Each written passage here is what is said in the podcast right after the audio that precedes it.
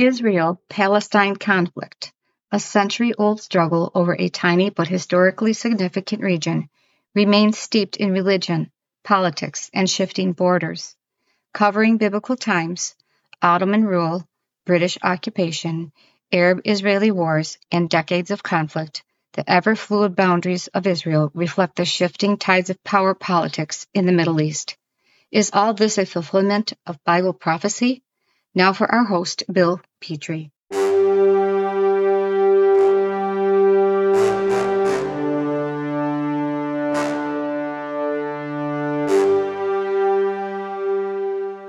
I have Christian friends who are decidedly pro Israel. They cheer every move Israel makes and applaud America when it stands with Israel. And they boo Western media and American politicians that dare to criticize Israel. For them, Israel can do no wrong. Israel is a modern miracle, the fulfillment of biblical promises, God's holy nation with a divine right to the land that they are in. But then, I have Christian friends who just do not follow the same script. They speak of Israel Palestine, or sometimes just Palestine, but not Israel. They advocate for Palestinian refugees and speak out against Israeli settlement on Palestinian lands. They highlight the Palestinian casualties in Gaza and downplay Israeli losses. They cringe when America stands uncritically with Israel. For them, Israel is just another nation. As Christians, how should we think about Israel? There are no simplistic answers to this question. It is complicated and contentious. And, I dare say, if one does not know how to rightly divide the word of truth, they will always err and not have a full grasp of what is happening in relationship to Israel. I want to start with some history. The Palestinian crisis, like many of the conflicts in our world today, has its roots in a global event that started over 100 years ago the First World War. The so called war to end all wars was, in fact, the war that spawned a century of wars and counting. Before World War I, much of the Middle East was part of the Ottoman Empire and ruled from Turkey. The war saw the end of that centuries old empire, and the result for the Middle East was extreme instability that has remained to this day. All the victorious nations came together to create the League of Nations, the forerunner to the United Nations. And the United Kingdom was given charge of the land of Palestine. Included in this charge was this mandate to establish a national home for the Jewish people, it being clearly understood that nothing should be done which might prejudice the civil and religious rights of existing non Jewish communities in Palestine. Meanwhile, over in Europe, Germany was left demoralized after the war. Strong voices spoke out from the rubble with brash promises of Germany's rise to prominence once again. The strongest of these voices, Adolf Hitler and his National Socialist German Workers' Party, the Nazis. By 1933, a mere 15 years after the First World War, Hitler was in power and Nazi socialist fascist policies were made law and implemented with frightening speed. This, of course, led directly to World War II. Once the smoke had cleared after this next global war, the world was horrified at what Hitler had done. 11 million undesirables killed in Hitler's Holocaust, including over 6 million Jews. This led to a sudden increase in sympathy for the Jewish people and their plight, which in turn added fuel to a Zionism that had been growing for decades. It was this precise mix of ingredients the instability of the Middle East in the twilight of the British Empire, the horror of the Holocaust under Hitler's Nazi Germany, and Zionist dreams of an independent Jewish state that led to the creation of the modern state of Israel in 1948. The land of Palestine, however, was to be shared. Up until World War II, there were a few Jewish settlements in Palestine. At the beginning of the war, less than 30% of the total population living on about 5% of the land. It was mostly inhabited, though rather sparsely, by native Palestinians, Arabs, who had lived for centuries under the Ottoman Empire, mostly Muslim, though some were Christian. Under the plan proposed after the war, Jews who had been without a state of their own for centuries were given roughly half the land of Palestine, and hundreds of thousands began to stream there from around the world. The other half was for the native Palestinians, but involved the displacement of some from their home regions. Newly formed Israel agreed to the land partition, but the surrounding Arab nations did not, and immediately war broke out. Between 1948 and 1967, Israel took as spoils of war another roughly 25% of the land of Palestine, displacing hundreds of thousands of native Palestinian, their descendants, still refugees today. Such as forced displacement happened both ways, by the way, as hundreds of thousands of Jews fled Arab nations to Israel. And since 1967, Israel has unilaterally settled thousands of Israelis within that one quarter of the land that is still Palestinian. Today, most Palestinians in the land live in the tiny sliver along the Mediterranean coast that is known as Gaza, or in the West Bank on the eastern side of Israel. To put it mildly, the land is disputed and the solutions seem remote. Once again, as Christians, what are we to make of this? How should we think about modern Israel? I want you to know that I am not attempting to solve the Palestinian crisis or give a surefire plan for Mideast peace. Rather, I want to walk through a few thoughts that should shape the way we, as Christians, think about Israel and Palestine. I have presented the problem with a very quick overview of the origins and history of modern Israel and the Palestinian crisis. Now I will make two claims. First, the modern nation of Israel is not the heir of God's promises, of God's covenants to ancient Israel. And as followers of Jesus, seeking first God's will in this present Gentile dispensation of grace, we are called to seek the good of all peoples, including both Israelis and Palestinians equally. Second, God is not dealing with the nation of Israel today, but rather he is dealing with the body of Christ, the church.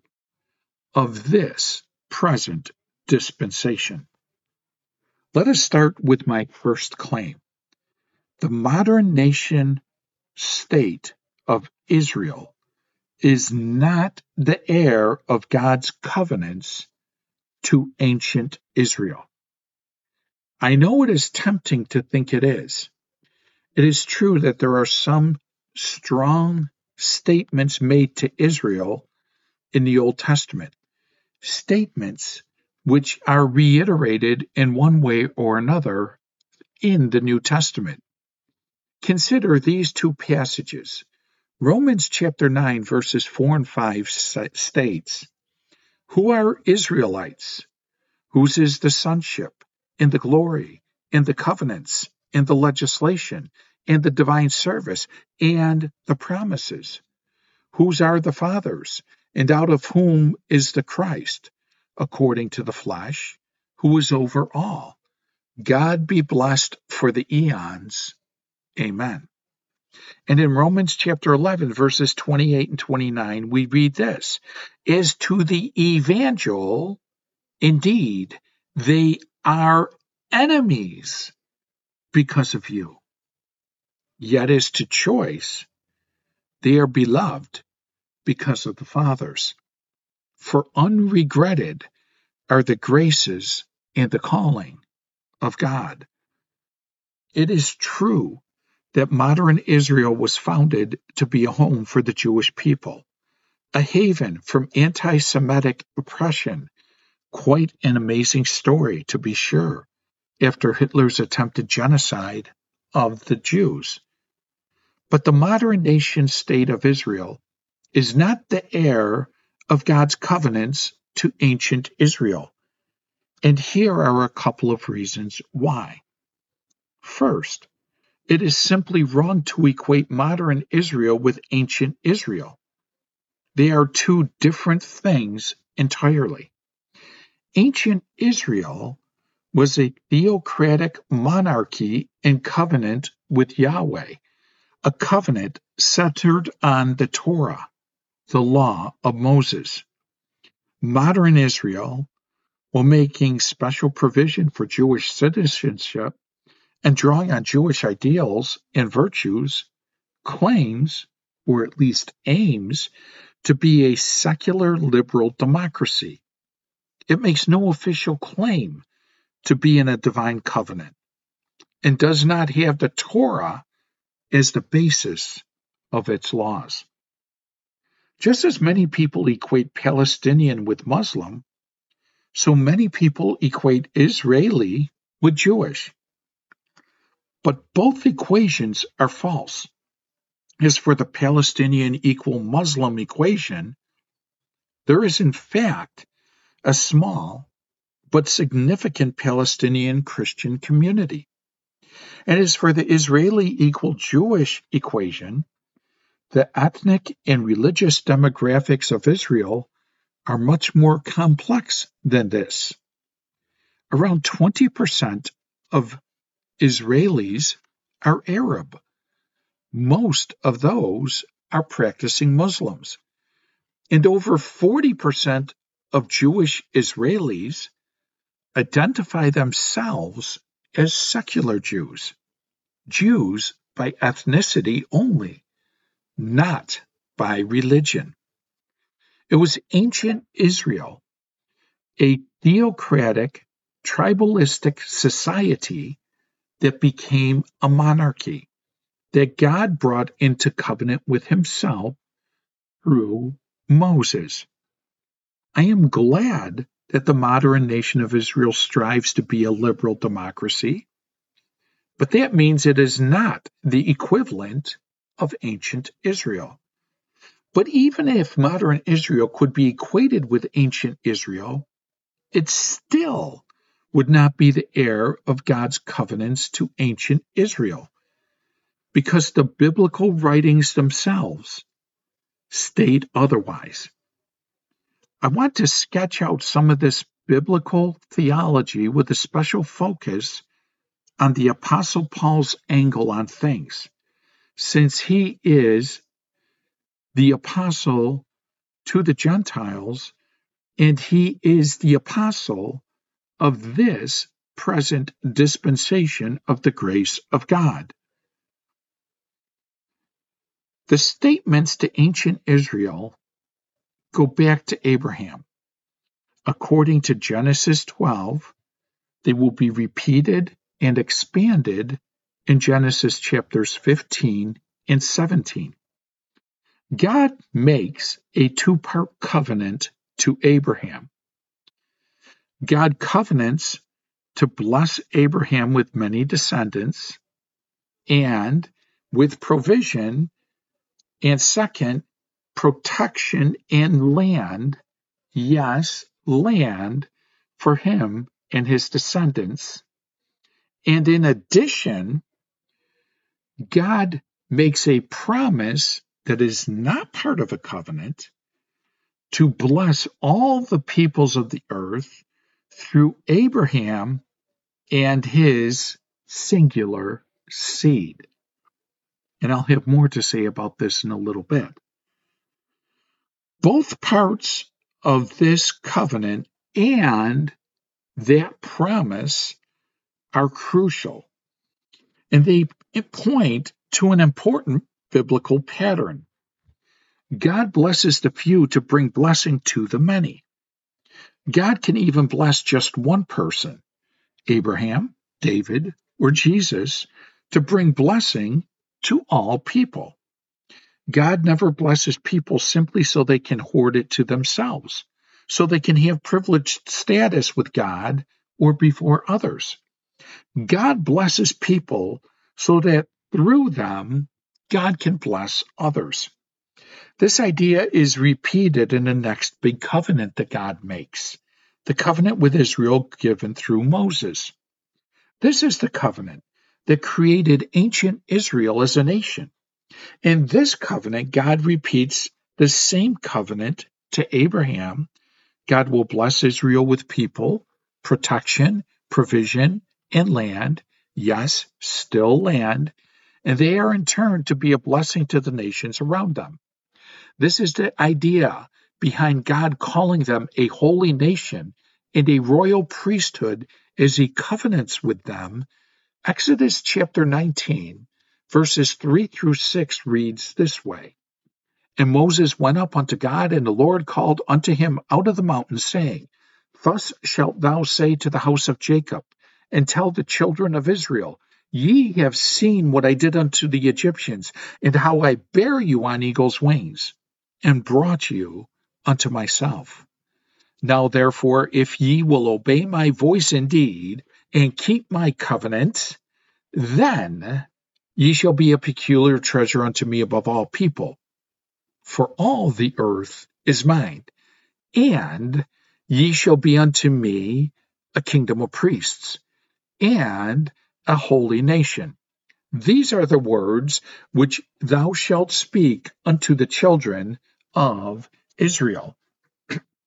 so we see they are separated out from the nations and specially blessed by God in order to be the priests for the nation, for the nations, actually, mediating God's blessing to the world through the law of Moses.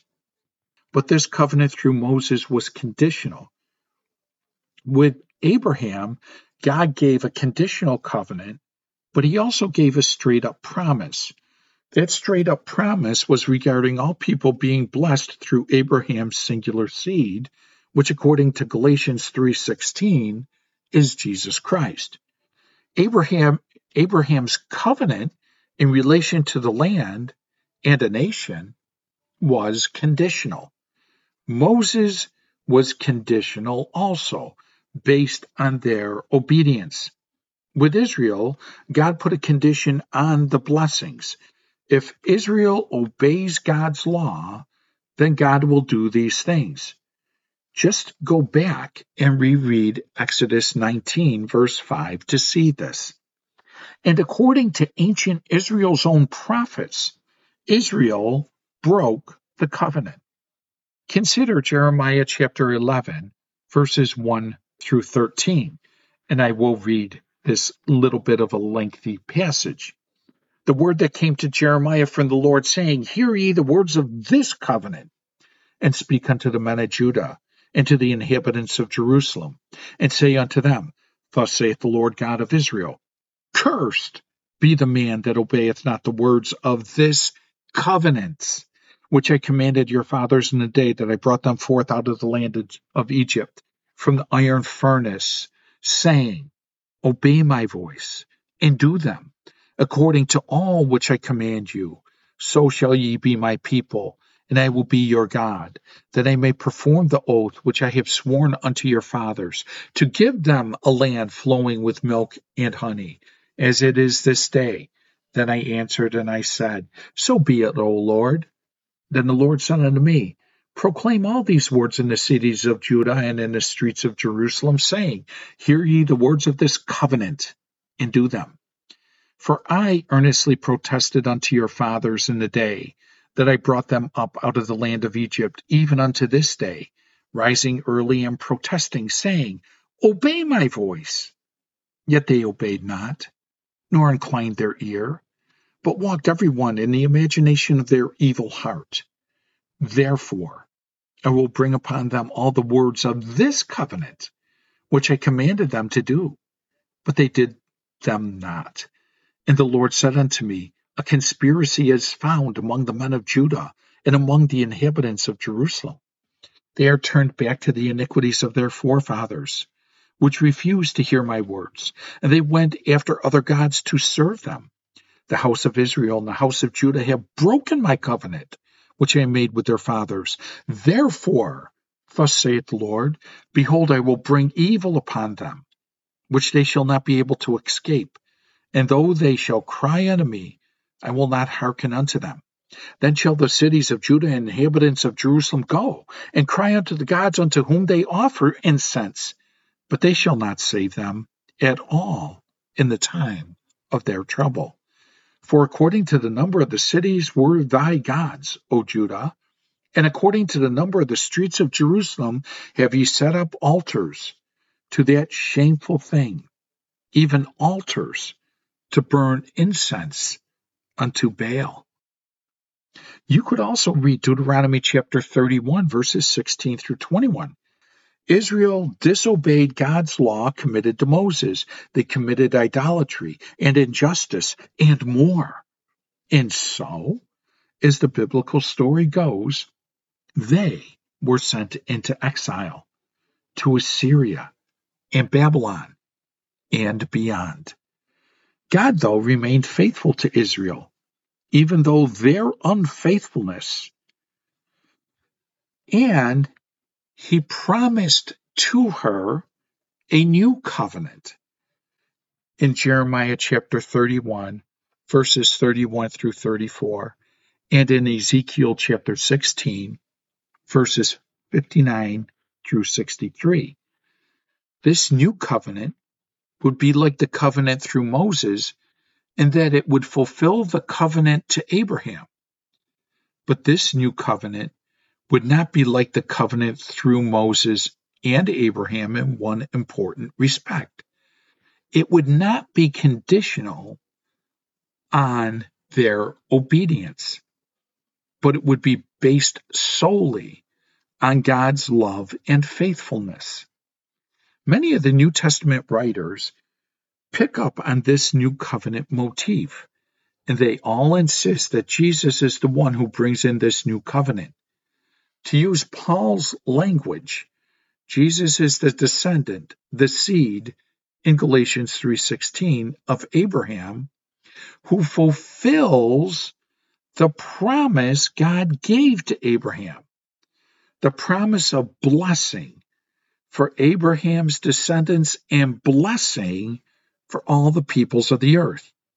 But here is the kicker Paul does not appeal to a new covenant, he appeals to that promise given to Abraham, not that which was covenanted to Abraham.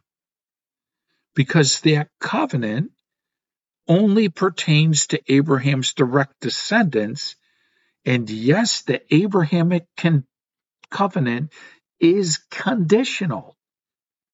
Abraham and his descendants had to be circumcised, and failure to be circumcised meant that they did not place themselves under Abraham's covenant.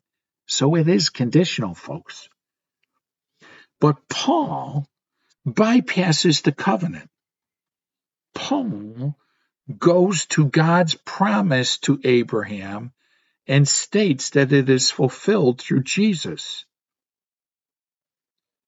And that Jews and Gentiles, a Gentile being a non Jew, can be blessed by that singular seed of Abraham, Abraham, and they become heirs to that promise to Abraham. Galatians chapter 3 verses 28 and 29 state, there is no longer Jew or Greek. There is no longer slave or free. There is no longer male and female.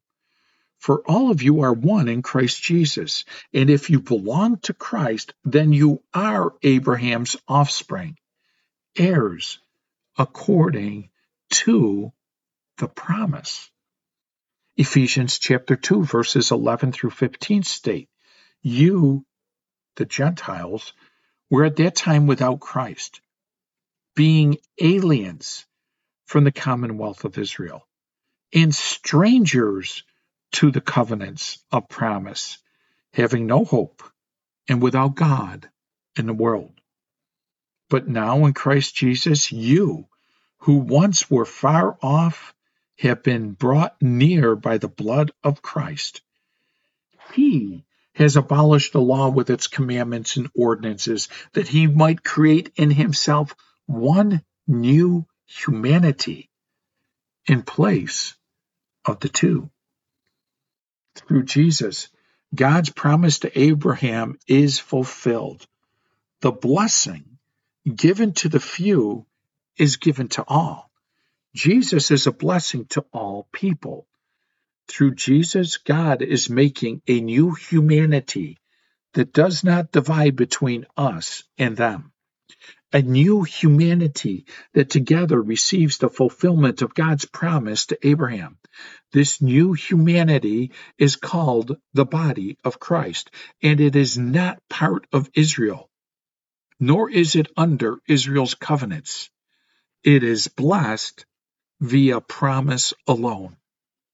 While the New Testament refers to Abraham and the Abrahamic promise, the specific covenant of land is never explicitly mentioned.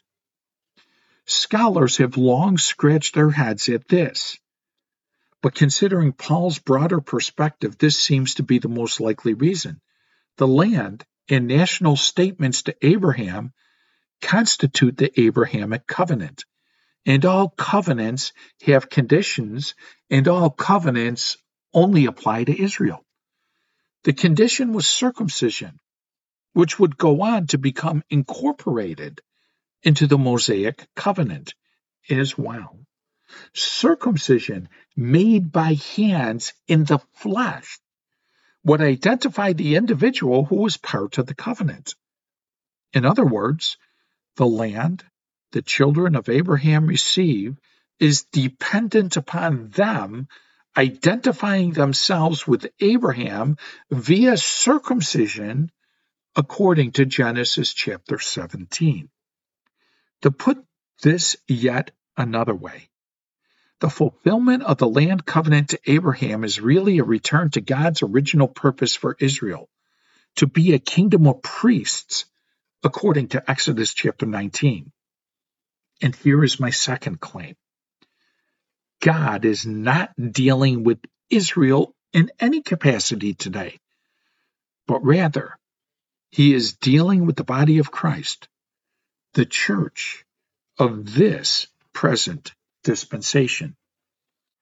In Exodus chapter 4, verses 22 and 23, God tells Moses, And thou shalt say unto Pharaoh, Thus saith the Lord, Israel is my son, even my firstborn.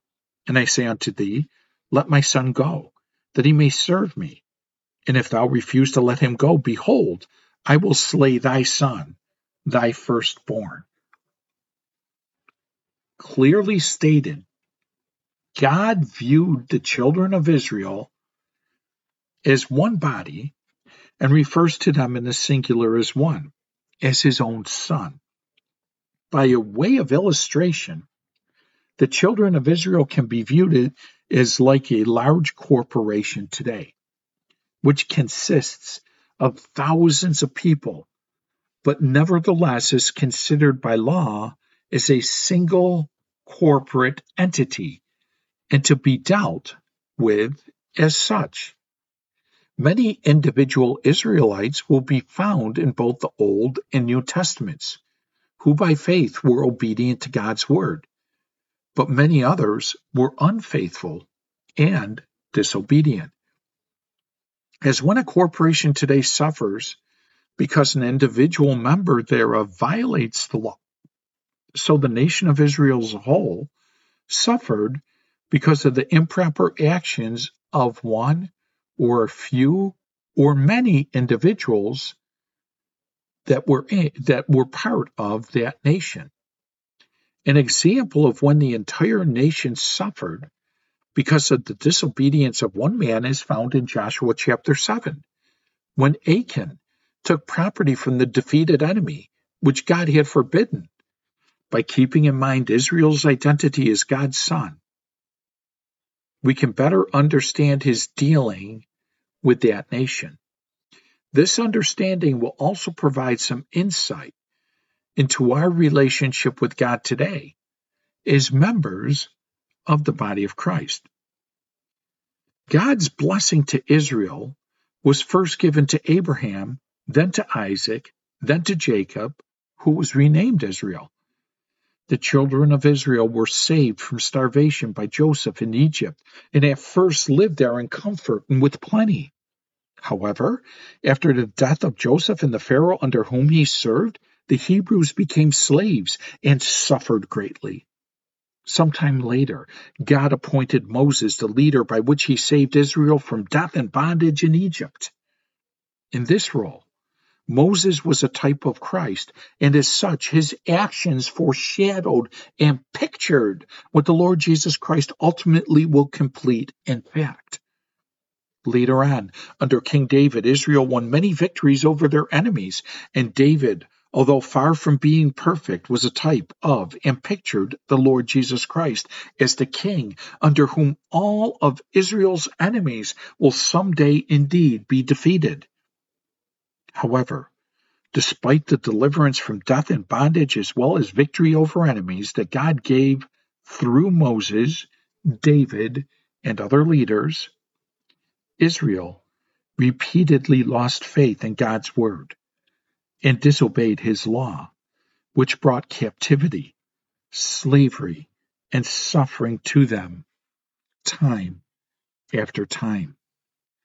After Moses and David Israel looked forward to a Messiah, an anointed one, who would finally and in fact deliver them from death and bondage and sit on the throne of David. See Daniel chapter 9, verses 25 and 26 for one such reference to the promised Messiah in the Old Testament.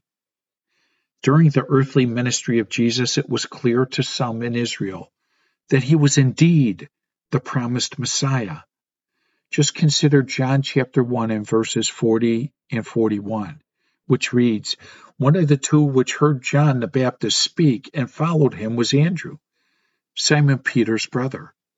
He first findeth his own brother Simon, and says unto him, We have found the Messiah, which is being interpreted the Christ. John chapter 4, verses 25 and 26 states, The woman says unto him, I know that Messiah comes, which is called Christ. When he is come, he will tell us all things. Jesus says unto her, I that speak unto thee am he. Thus, Jesus himself revealed he was Israel's I am, and as such, their promised Messiah. although some individual Jews believed and accepted Jesus as their Messiah, the entirety of the nation as a whole nevertheless rejected him. Israel's leaders went about to kill him several times, and finally, but only at God's appointed time, they were successful and turned him over to the government of Rome for crucifixion. However, he arose from the dead and by God's grace was offered to Israel again as their Messiah. The account of which is recorded in the early part of the book of Acts. Again, a group of individual Jews believed in their Messiah, but alas, Israel as a corporate entity rejected him yet again.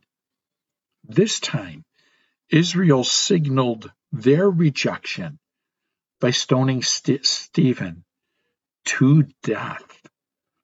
He being then one of Messiah's principal spokesmen. Subsequently, God saved one of his principal antagonists, Saul of Tarsus, who he renamed Paul, and then set aside his exclusive dealings with Israel as a nation for a season.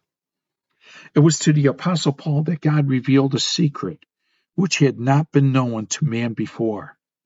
For whereas it had been well known from prophecy that Israel was to be blessed by God, it had never been revealed that the Gentiles, who were outside the covenants made to Israel, would be made part of one body in Christ and would be blessed with all spiritual blessings in and among the celestials.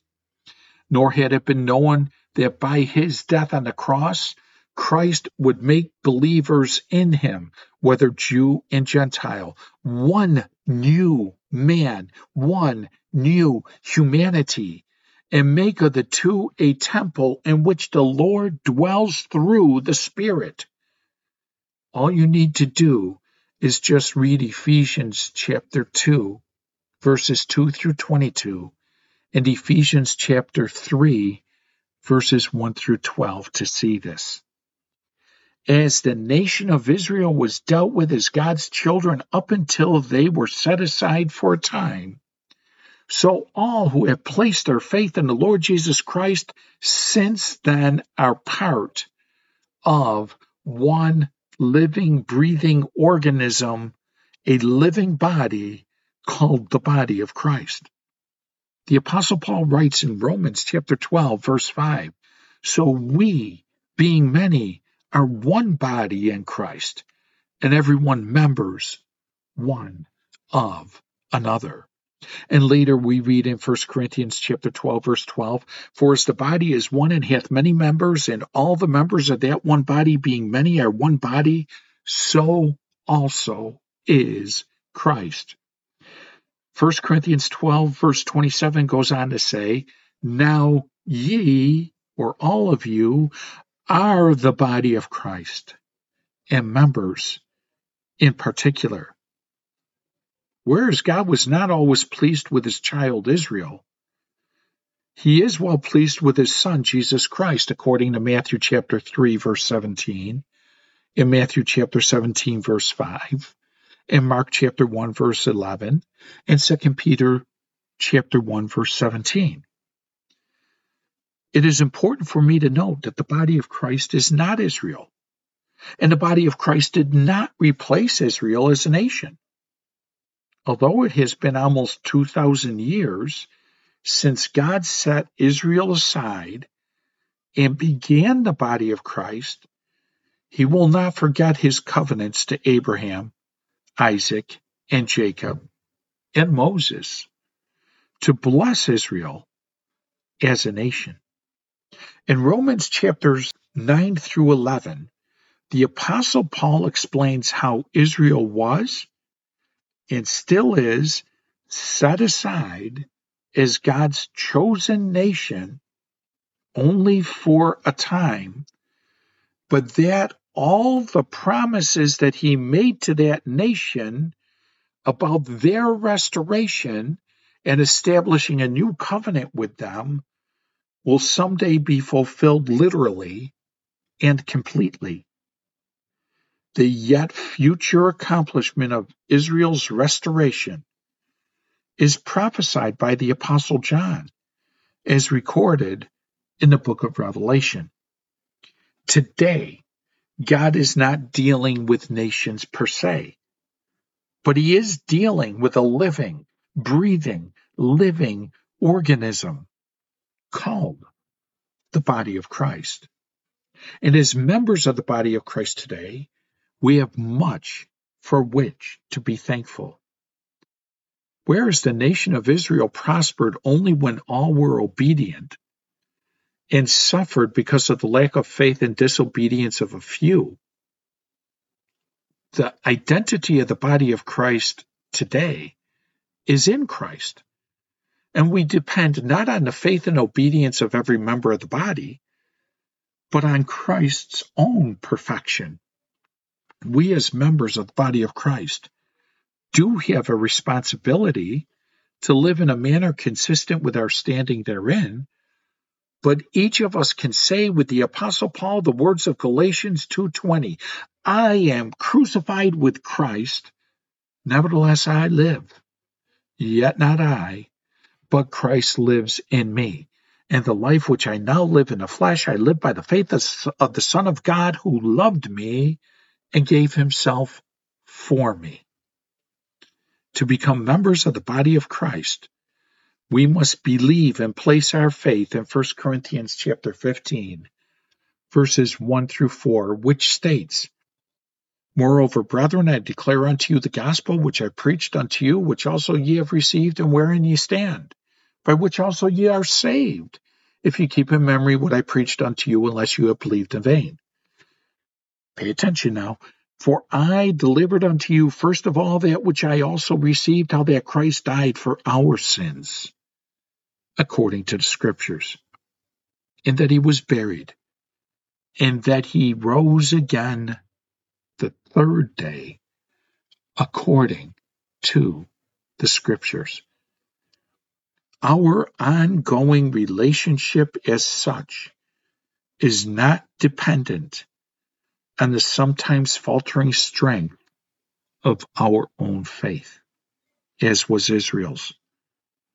Because we live by the faith of the Son of God who loved and gave himself for us. Because God is not dealing with the nation of Israel today, what we see in the land of Palestine is not the biblical Israel. It is not the fulfillment of her plan through rebirth as a nation. And it and that born again nation is still future, waiting for God to again shift his dealings back to her after he removes us at the rapture. Good day and God bless.